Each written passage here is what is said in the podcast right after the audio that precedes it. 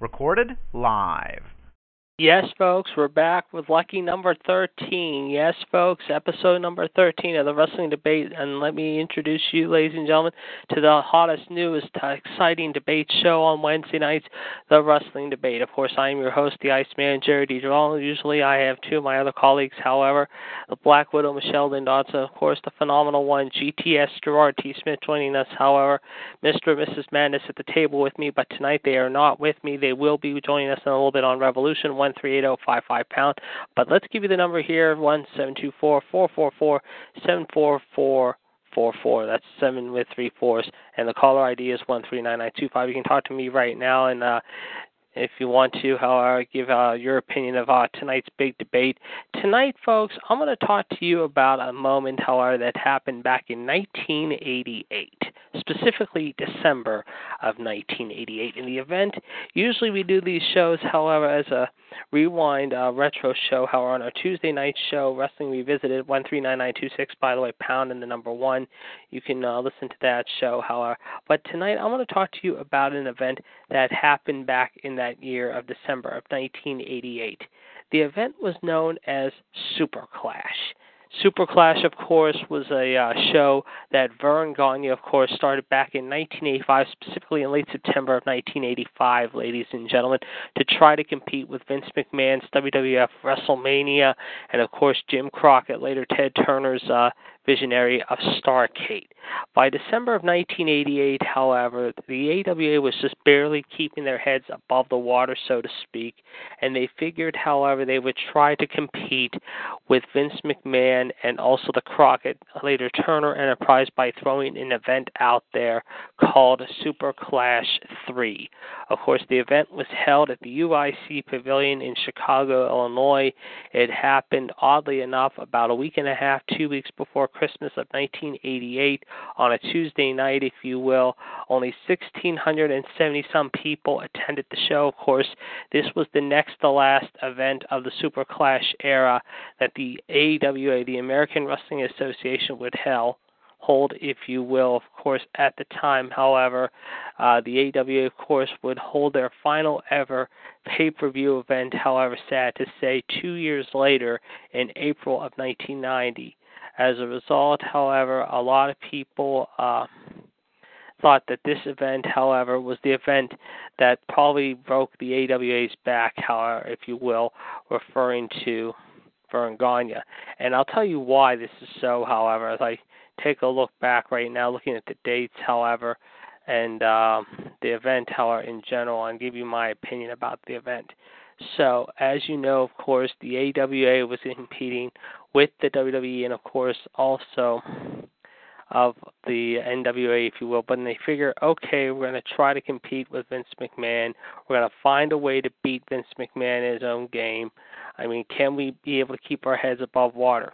Well, unfortunately, on this night, however, it was not to be the case.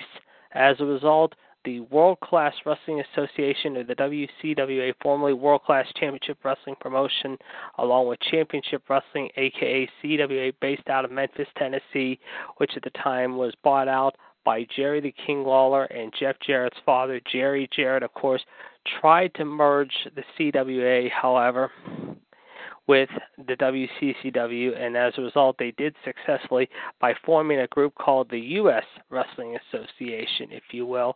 And as a result, a lot of people were wondering, however, how the USWA would handle it after Jerry Jarrett and Jerry the King Lawler uh, originally decided to drop their CWA territory name, however, in Memphis, however, and call themselves the USWA.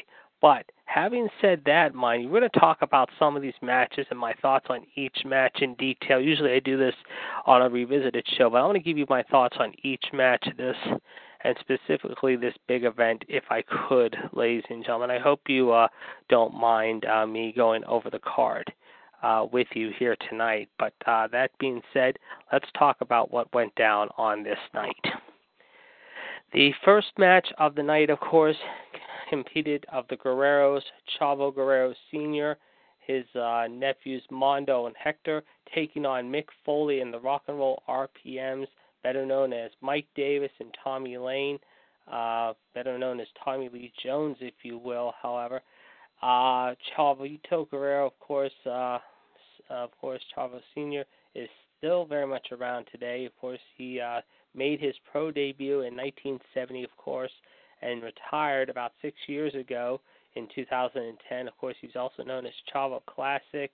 Uh, of course, he had his nephew Chavo Guerrero Jr., Eddie Guerrero's uh, nephew, if you will, and Chavo's uh, other nephew, if you will, at the time, compete on this show with his two brothers. Of course, Mick Foley making his, uh, I believe, pay-per-view debut here at this event. Uh, this went about six and a half minutes and change. Uh, I thought it was an okay match to start out the show. I mean, personally, I thought it could have been a little bit better if you ask me. Uh, even though uh, it consisted of the Guerrero family tree here, however, it was still all right and somewhat fair to start out the show. Uh, speaking of uh, the match itself, however, in uh, Jerry Jarrett's promotion, however, his son Jeff was up next, however, as he put on the world class World Light Heavyweight Championship on, title on the line against Eric Embry. As a result, uh, the WCWA World Light Heavyweight Championship, of course, Eric Embry would hold his title five straight times. The second time he would hold it, excuse me, the fourth time he would hold it, however, oddly enough, would be on this night. Of course, he would drop the title a few weeks later to Mick Foley, forking it back in early January of 1989, and then retiring with the belt in his hands in May of 1999. So, uh, Eric Embry, of course, a five-time champion in his own right, ladies and gentlemen. Of course, took on Jeff Jarrett here, and as a result, won the title for the fourth time here, defeating Jeff Jarrett in about four plus minutes. Uh, my thoughts about this match, it wasn't great. I really thought this was one of the few disappointing matches of the night. I really thought that this matchup could have been better, and I just wasn't really entertained by it whatsoever. From there, we go to a next match, of course, Jimmy Valiant, the Boogie Woogie Man from uh, New York City, if you will, who, of course, back in the day, of course, competed in the Crockett's organization, the National Wrestling Alliance, in the early 80s, if you will, and also in Mid Atlantic Wrestling, if you will, as well as the Worldwide Wrestling Federation, was near the end of his career around this time, mind you. Of course, Jimmy Valiant teaming up with his legendary brother, uh, Jimmy, excuse me, Johnny Valiant, if you will. Excuse me, I stand corrected. Jimmy Valiant is still actually very much active to this day. I made a mistake, however. He made his pro debut, of course, in 1964, uh, known as Big Jim Vallon. Of course, he changed his name in the 70s, of course, to Handsome Jimmy Valiant, of course and began his career as a good guy, but then switched over to being a heel, however, before going back to facing the early 80s, however, with the National Wrestling Alliance. Of course, he was also known uh, by other names, including uh, uh, Handsome Jimmy V, uh, the Boogie Woogie Man, of course, as I mentioned, King Jimmy Valiant, of course, Charlie Brown from out of town, if you will. Uh, a very unique guy, to say the least, however, mind you. And he also has a book, believe it or not, called out Only the Beginning, where it talks – about his career, if you will. Of course, he also has another book that is due out very soon called Woo Mercy Daddy. Welcome to my Valiant, the Jimmy Valiant story. Uh, a very unique guy, no question about it. He, of course, has had managers over the career that include guys like Lord Alfred Hayes, former WWE announcer, Captain Louis Albano, Jimmy, the Mouth of the South Hart, surprisingly, uh, Big Mama, and of course, one particular guy that you'll never guess, however, ladies and gentlemen, but yes, this is actually true. Bobby the Brain Heenan. Yes, folks, Bobby the Weasel Heenan, believe it or not, had a chance to match the Boogie Woogie Man at, at one time, believe it or not. He also feuded with guys such as Manny Fernandez, uh, Paul Jones.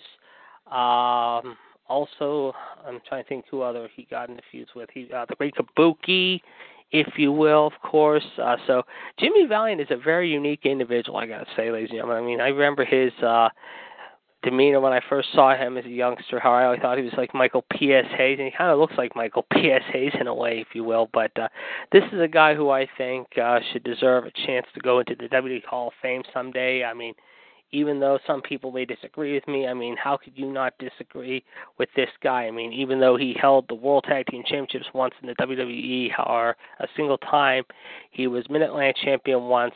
Uh, he was a Southern Heavyweight Champion a record five times, as well as Tag Team Champion once with Rocky Johnson, Dwayne the Rock Johnson's father, if you will. And he also held the Georgia Tag Team Championship once with his brother, the Luscious Johnny Valiant. Also, the Florida Tag Team Championship once, and the U.S. Tag Team Championship Florida version once, among other belts. Uh, he is, of course, uh, four-time uh, World Tag Team Championship, of course, in the World Wrestling Association with his brother, and was voted in 1988 as one of the worst. Uh, voted into the worst tag team with Mick McGraw back in 1987, if you will. So, uh, as we said, folks, Johnny Valiant, uh, his brother, let's just, I almost said Johnny V. I mean to say the Boogie Woogie Man, Jimmy Valiant has done it all. But this match didn't go very long, as we said. It only went 20 seconds. Pretty bad, if you ask me and overall, just yeah, it wasn't all that great at all, if you ask me. Okay, uh, Wayne Bloom, of course, a quick sign on him. We just want to tell you about him real quick. He, of course, competed in the WWF and WCW in the late 80s and 90s. Of course, he was trained by Brad Rheingans. Of course, he's 6'4", 265, better known as a sports agent. He was also a member, believe it or not, however, uh, also uh, was in a team called the Destruction Crew at one time. So, needless to say, he made quite an impact here. Okay, our next match, ladies and gentlemen, was for the WCWA World Texas Heavyweight Championship, and of course, better known to you all as the Texas Heavyweight Championship. Of course, the record holder of that belt, believe it or not, is as certain as I'm looking here right now. Here, as uh, I'm looking at my sheet here, who held it the most, however, but. Uh, Long story short, however, it was the Soul Brother himself, folks. Yes, folks, Iron Man King, Par- Iceman King Parsons, who, uh, uh, of course, recently celebrated a birthday just about a month ago, turning 66 years old. Of course, he retired back in 2005. Of course, he began his career in the late 70s by trained by Nick Kosick. And oddly enough, of course, uh, Parsons, better known by his real name, King Bailey Parsons Jr., of course, started for Paul Boesch back in Houston, Texas, and then went on to uh, wrestle in the Pacific Northwest Territory for a brief time before showing up in the WCCW, if you will, aka World Class Championship Wrestling. On this night, of course, the champ did retain his match, however, and did retain victory here by winning in five and a half minutes against Brickhouse Brown. So, Brickhouse Brown, of course, uh, unfortunately coming up a little short here in his effort to become the Texas Heavyweight Champion, and as a result, Iceman King Parsons retaining the match and also victory. Up next, in a very unique mixed tag team matchup, however, uh, the Top Guns, Ricky Rice and Derek Dukes, of course, along with their partner Wendi Richter, took on the team of Bad Company consisting of Paul Diamond, Pat Tanaka, and Medusa Miceli, better known to you all as Medusa if you will, with at the time managed by a young Diamond Dallas Page. Again, this went about five and a half minutes.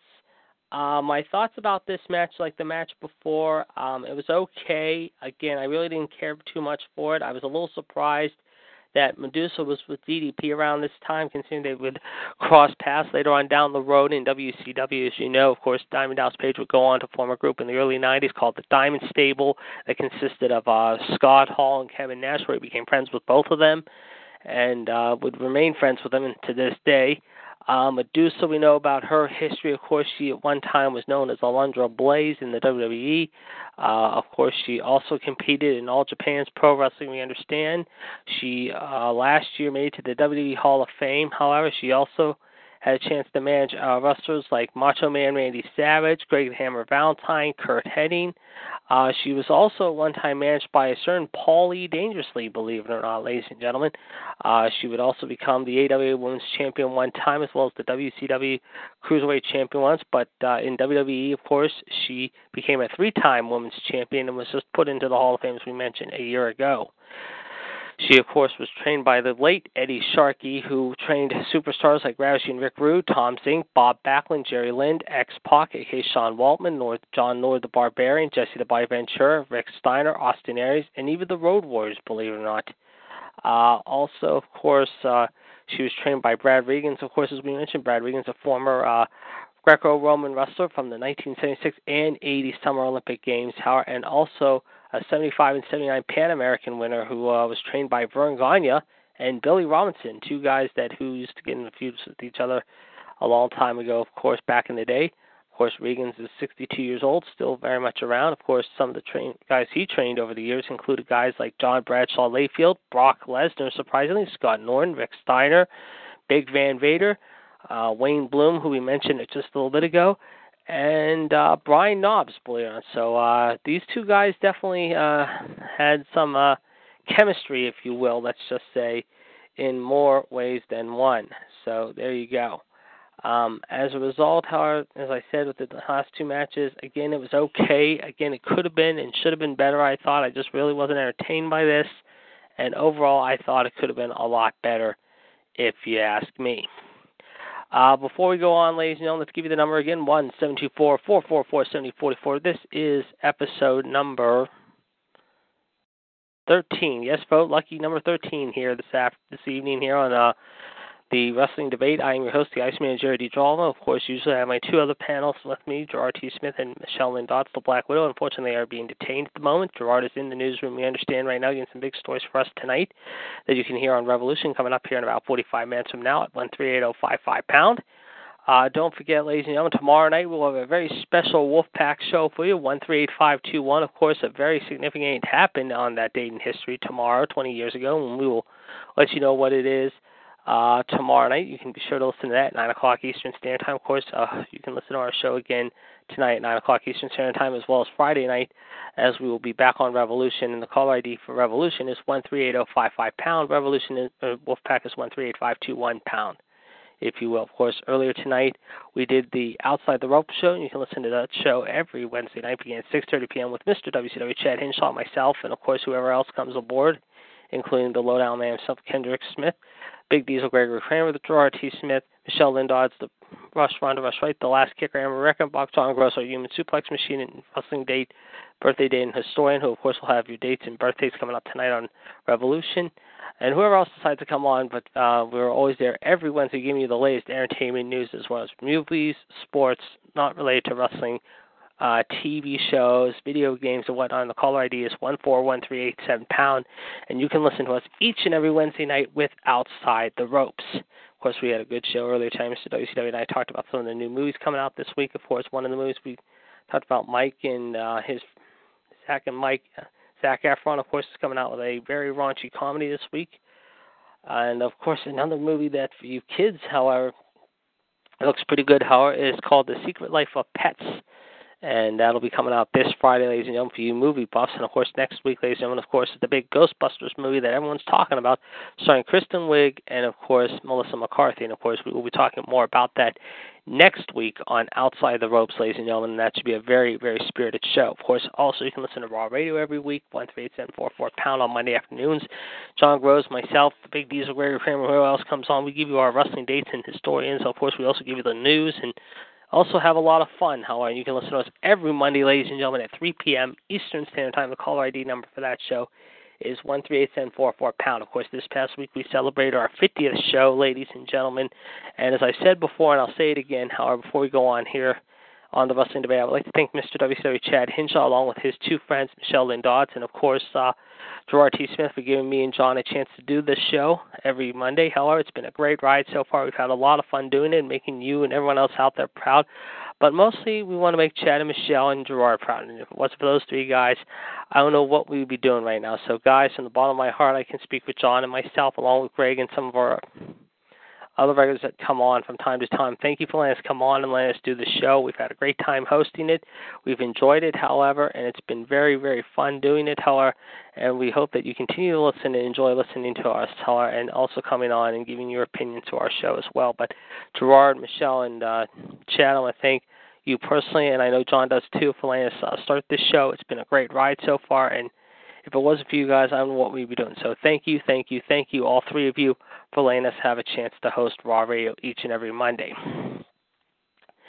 And speaking of uh, Mr. WCW Chad Hinshaw, uh, for this Friday, ladies and gentlemen, uh, we might have a surprise in store for the boss man himself. We don't know exactly what yet, but uh, we have heard some rumblings that there could be a surprise in the works for Mr.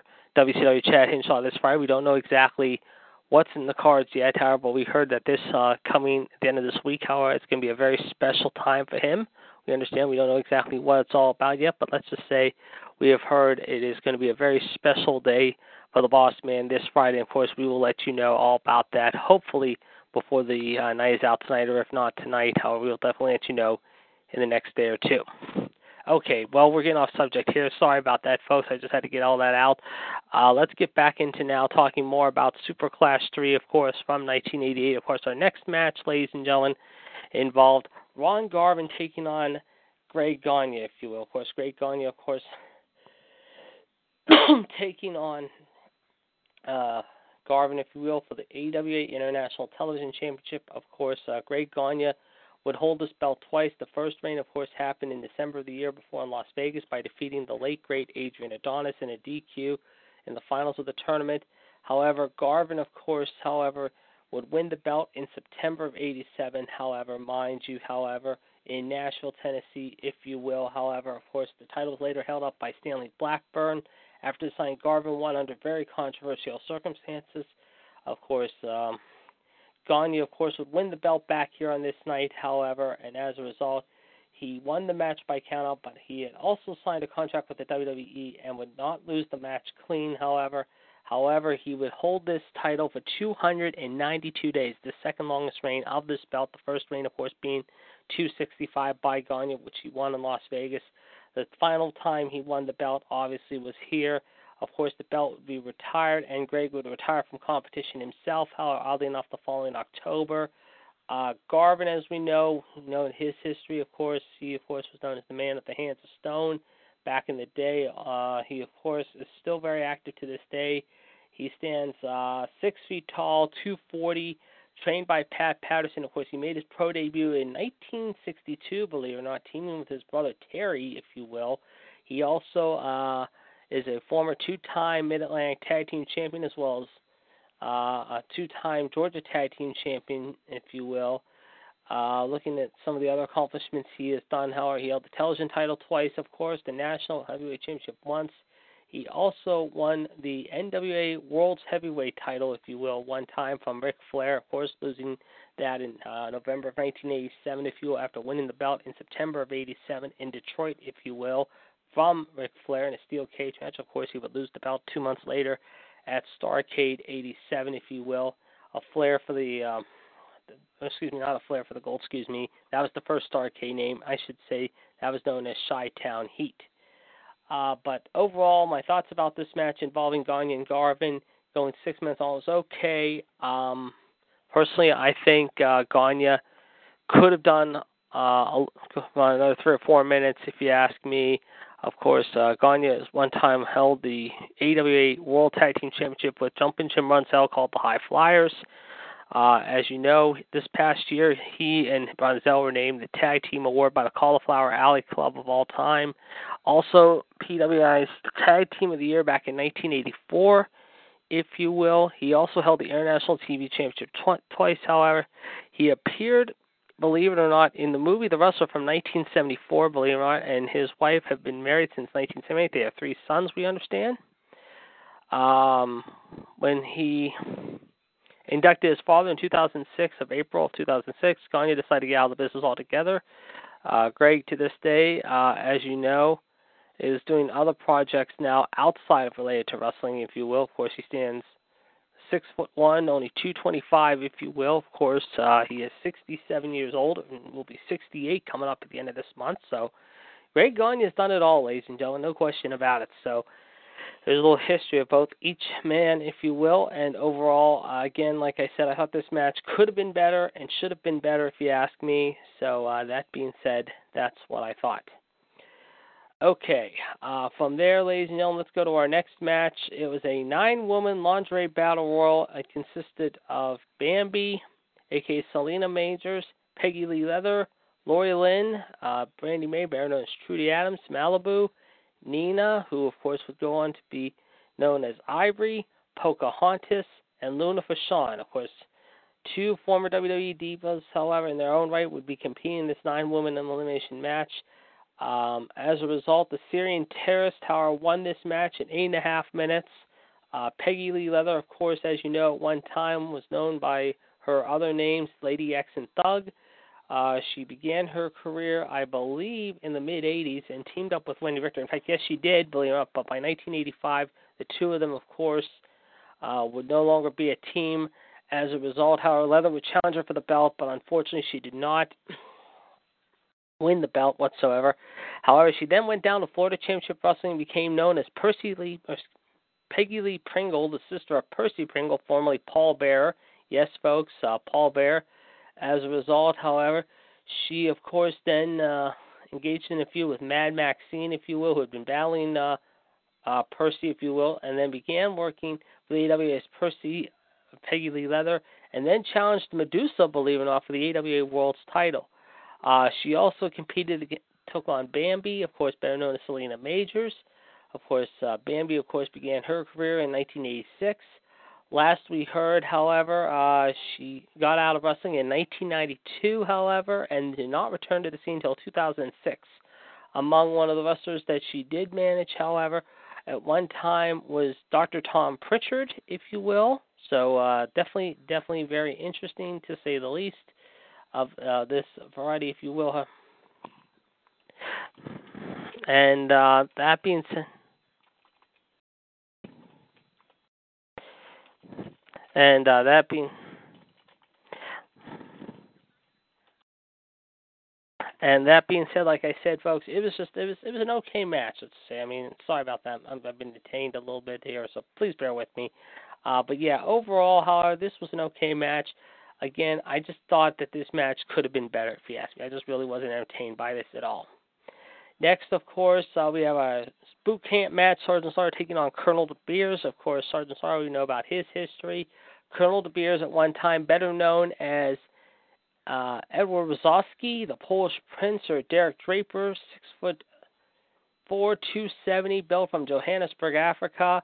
Uh, he now lives in Oregon, we understand, if you will. Of course, he has been retired since 2003.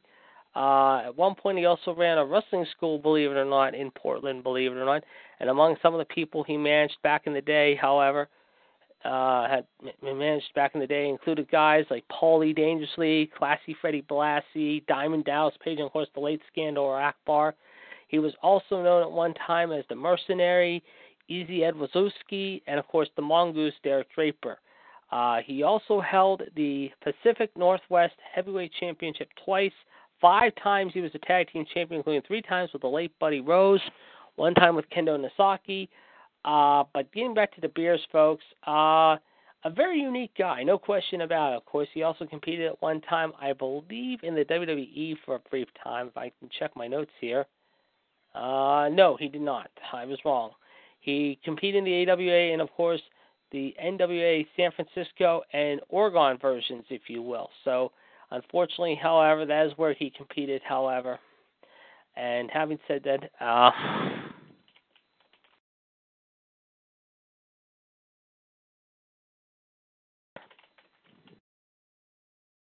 So uh, that being said, like I said, it was a very unique match.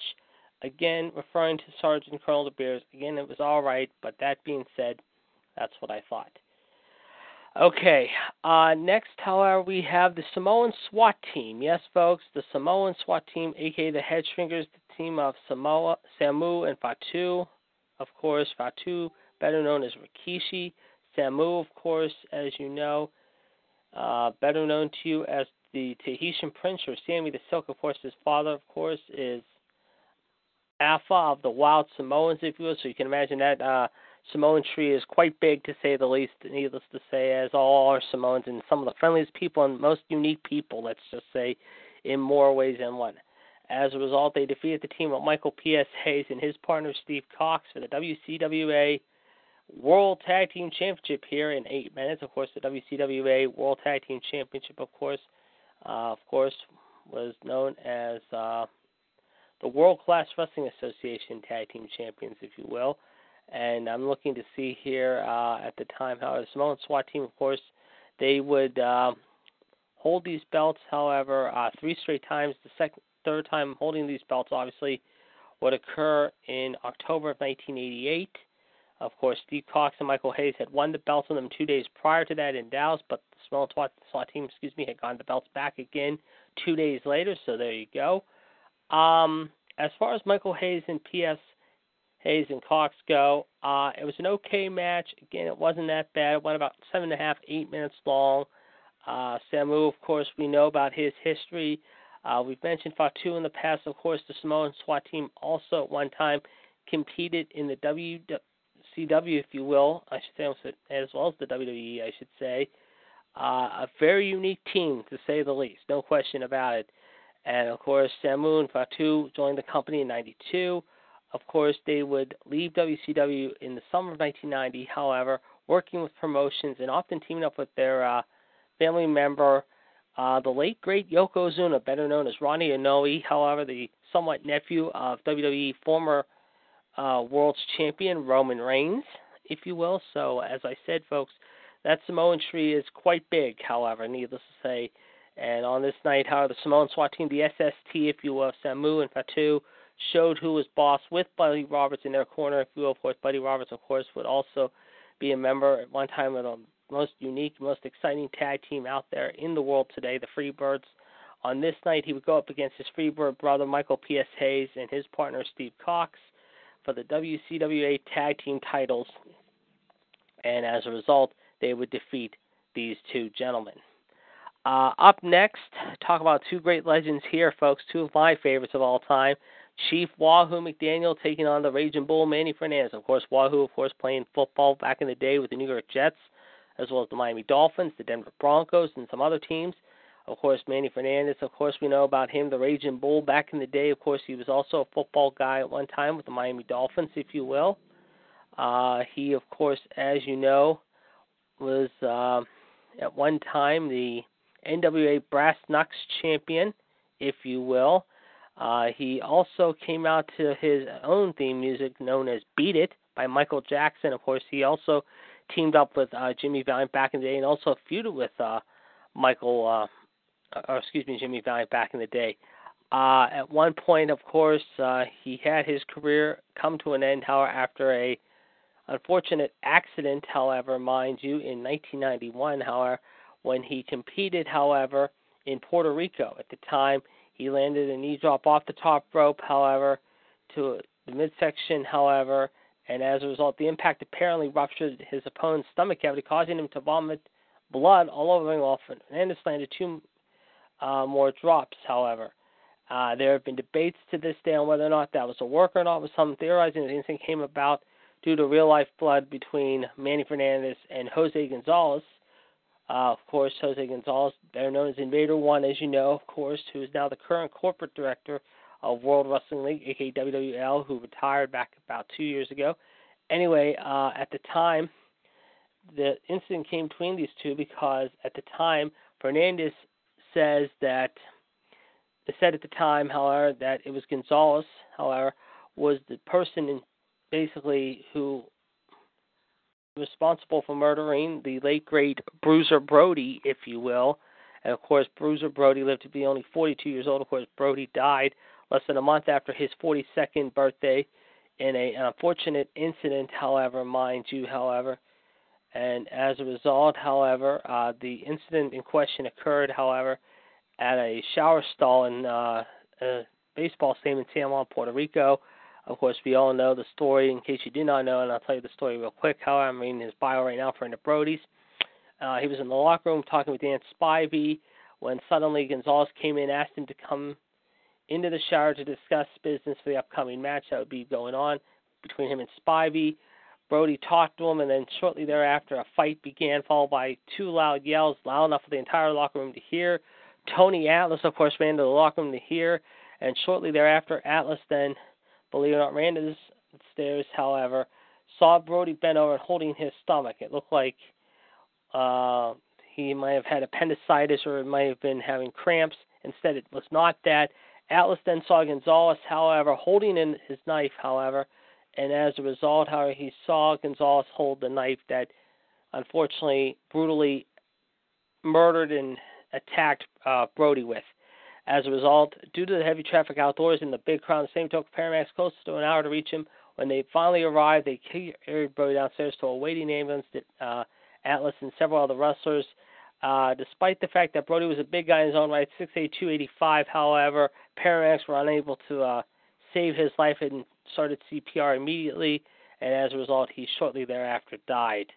Um, talk about a guy with a heart of gold, folks. I'll tell you what. I remember watching Bruiser Brody as a youngster. I mean, I remember one time uh, watching some old footage of him back in the day in the old AWA uh, around 1986, 1987. This guy was a very, very unique guy. Of course, he had some great battles. Of course, back in the day with Bruiser, or excuse me, not Bruiser Brody, Abdul the Butcher. Uh, he also uh, feuded with guys like Carlos Colon. Uh, he also fought with guys like Kamala. But uh, you talk about a guy who has never gotten the credit he deserves. I mean, a lot of people think that he was just uh, playing an act all the time, and it seemed like he wasn't a real gentle sweetheart of a guy. But I've heard different accounts from people and reading interviews and watching interviews online and hearing stories online how that was not necessarily true. He was actually one of the nicest guys to talk to in referring to Bruiser Brody. And of course, Brody was trained, of course, by the late great Fritz von Erich. Of course, he also played at one time football with the Washington Redskins after uh, going to West Texas A&M University, then then later on known as West Texas State. Uh, but getting back to the story at hand, I'm not going to uh, get off subject again. Uh, these two guys, however, two very good guys. I thought referring to Fernandez and uh, McDaniel, and along with Brody. How if there are three guys, I think, and I can talk about more guys than I could shake a stick at how to deserve a spot in the Hall of Fame. I would put those three in the Hall of Fame. I mean, Wahoo, of course, a very, very good wrestler in his own right. Of course, he had some great battles with Ric Flair, of course. Uh, he also fought with Greg the Hammer Valentine, as you know. He, of course, also won the Georgia Heavyweight Championship uh, twice, but it was in Mid Atlantic where he made his splash the most. Uh, he held the w, NWA Tag Team titles four straight times, and two of those titles were with Mark Youngblood, one was with Paul Jones. He would also hold the U.S. Heavyweight Championship five straight times, as well as the Mid Atlantic Heavyweight title, a record six times. Unfortunately, Brody passed away, or excuse me, not Brody, McDaniel passed away due to a very serious health scare in April 2002 at the age of 63. So, uh, needless to say, the chief is thought of to this very day still as a very, very uh, unique individual, let's just say. So, there you go. Uh, from there, ladies and gentlemen, let's talk about now our semi main event before we get into the main event, ladies and gentlemen. And here's what it was. Of course, we talked about this many times over on Revisited and the other shows as well the great matchup between Jerry Lawler and Kerry Von Erich, a great match in its own right, no question about it. It went about 19 minutes and change. Of course, Kerry, you know, of course, would win the match, and Kerry Von Erich would be forced to give up his belt. Of course, the only thing about this match that was unique, however, oddly enough, was that King never got paid for this matchup. However, mind you, I mean, he talked about many times on his DVD and in other interviews that Verne Gagne never paid him outright for that match which I think was a bunch of crap. If you ask me, I think he should have gotten paid as well as most of these guys. Of course, Verne did not pay most of his talent here on this night, and as a result, you saw the end result when Verne basically uh, totally lost uh, control of the company as well as the fans uh, turning on him again.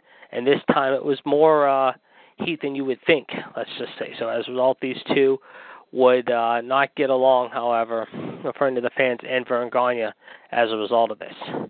And finally, in the main event, ladies and gentlemen, this was pretty much the main event, although it sounded like the semi main event for the actual main event. It was the Rock and Roll Express of Ricky Boy and Robert Gibson appearing for only one night, taking on the stud stable with Robert Fuller and Jimmy Gordon, Jimmy Golden, excuse me, and as well, this would go only seven minutes long. Of course, the stud stable would compete also in other federations, including uh, the Continental Wrestling Association, as well as Southeast Championship Wrestling and uh, Smoky Mountain Wrestling.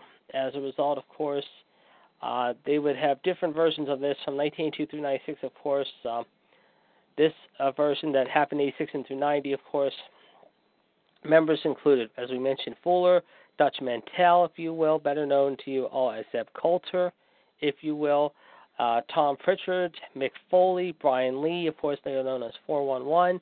They would also feud with guys back in the day, uh, with guys like King and Jeff Jarrett in Memphis, and also the Armstrong family, and the Nightmares. Of course, the Nightmares, needless to say, uh, a very, we don't know much about them, let's just say. But uh, the last time these two teams of this stable went around was in 1996. Of course, at the time these uh, guys were in the group, however, they included guys like uh, Sid Vicious, Mick Foley, Gorgeous Gary Young, Brickhouse Brown, who we mentioned before. Of course, Brickhouse Brown, better known to you as Frederick Seawright, if you will. Of course, trained by the late great Eddie Graham, the somewhat father of former Florida promoter Mike Graham, if you will. So there you go. Of course, uh, Brickhouse, as you know, remains inactive in, in Tennessee, mainly Tennessee and Missouri. He also competed in his final matches ever in wrestling back in July of 1995 against Henry O. Godwinn and, of course, Triple H on an episode of Monday Night Raw. Um, overall, I'll be right back with you guys in just a second, so please bear with me.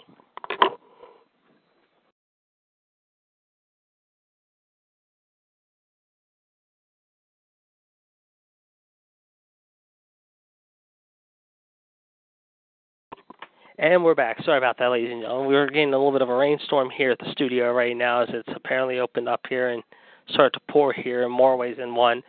So we're going to be expecting some heavy rains here throughout the night here at the studio. Um, before we go, let me just give you my thoughts about this uh, show on a scale of 1 to 10. I would have to give this show about a 3 out of 10. I mean, this was really a really crummy show, no pun intended. I mean, what made it so bad is that uh, this was pretty much the beginning of the end of the AWA as we know it. Of course, they tried to think that they would be able to compete with Vince and Croc, uh, Crockett's, aka the Ted Turns.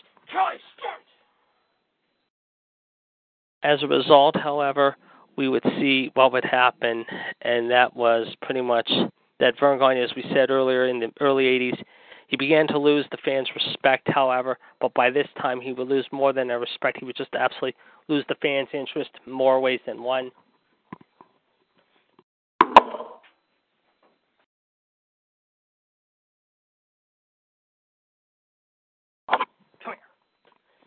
And as a result, uh, he would uh, find a way to just uh, really, unfortunately, not get the fans' trust anymore. And as a result, we would see the end result of it a short time later with the AWA going out of business. I'm sorry about uh, running in and out here at times, ladies and gentlemen. Just like I said, we were expecting some massive rain here overnight tonight, and it's going to be like this for us, so uh, please bear with us. Okay, uh, with that said, ladies and gentlemen, we're going to kind of cut it out a little early. I mean, as we mentioned, ladies and gentlemen, uh, I don't think there's not much else to discuss about this match again. Like I said, I mean, I did mention my thoughts about this entire show from beginning to end. Um, if you want to talk about it. I mean, we'd like to hear from you right now. One seven two four four four four seventy forty four. Again, don't forget, ladies and gentlemen, we will be on again here in about 20 minutes with Wrestling Revolution with a caller ID number one three eight zero five five pound. Of course, uh, we will be talking about the latest news and uh, events from today. Of course, a lot going down today. Of course, the Raw reigns for today were announced.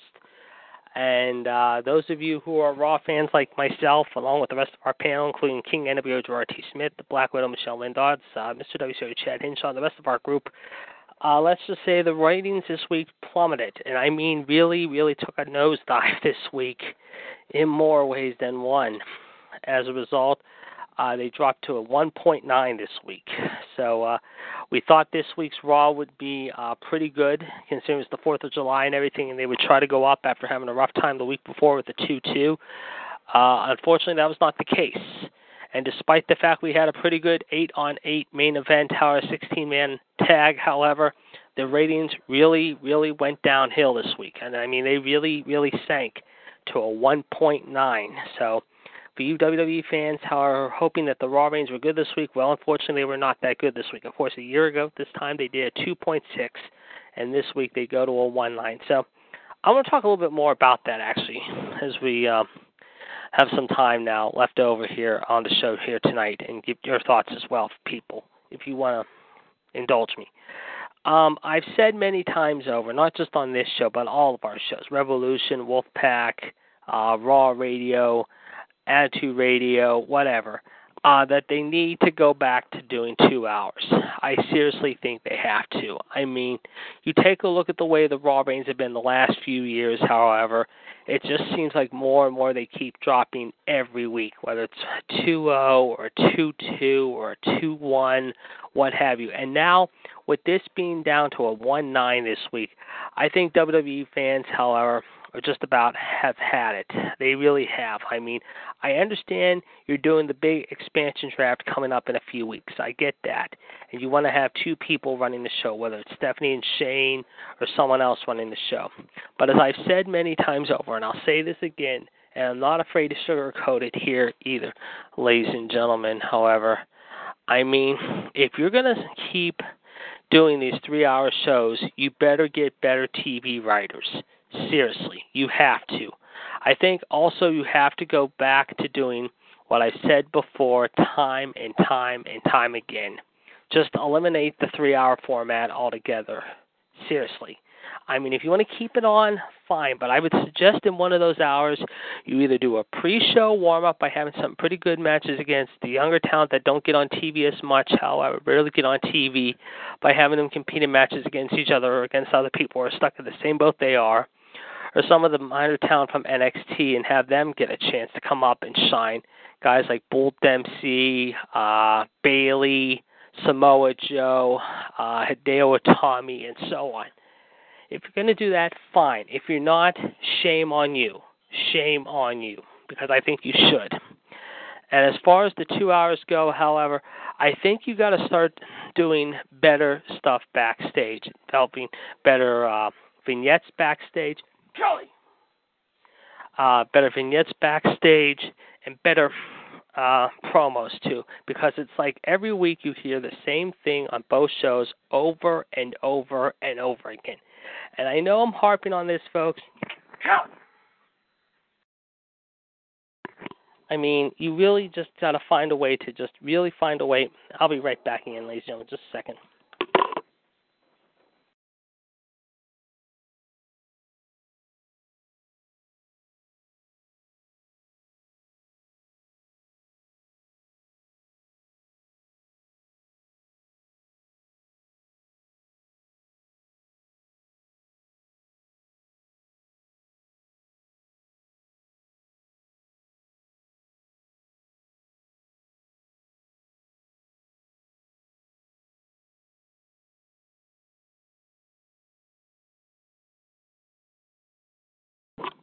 I mean, I'm sorry about that again, ladies and gentlemen. Again, as I've said already a few times, and I'm going to just keep on stressing, we are getting some heavy rains here right now, so please bear with us.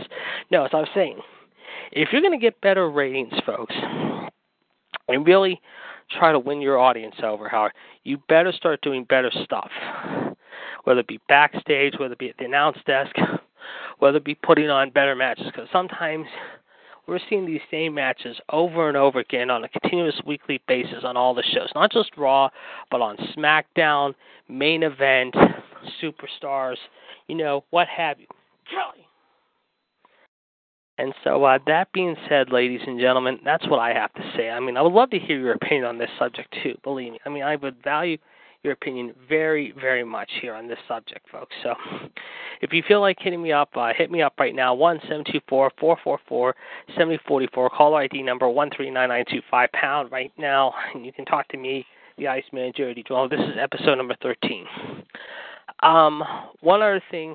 Uh, I saw the SmackDown spoilers from uh, last night's show, which they taped in Toledo last night. Uh, we do got one good match coming up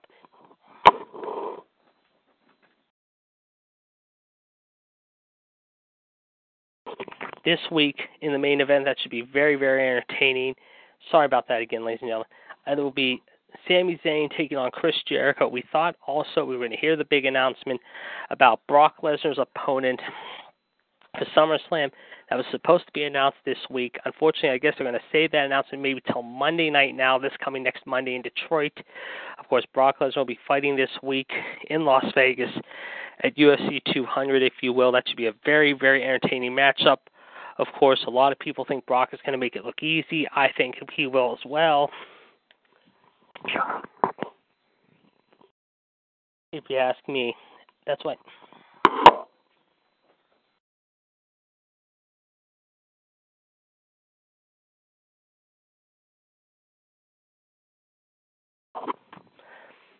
Uh, that's what I think. He'll make it look so easy this week, if you ask me.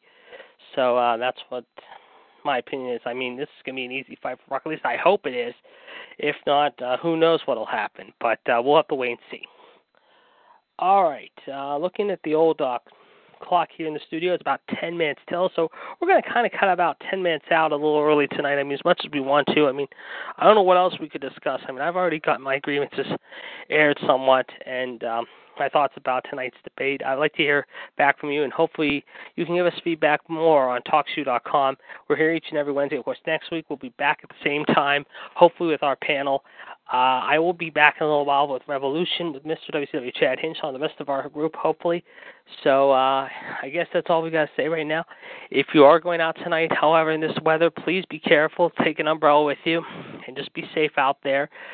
And uh, yeah, that's basically it. So Anyway, for now, this is the Iceman. I guess we're going to say so long for now from ringside. We will talk to you again next week.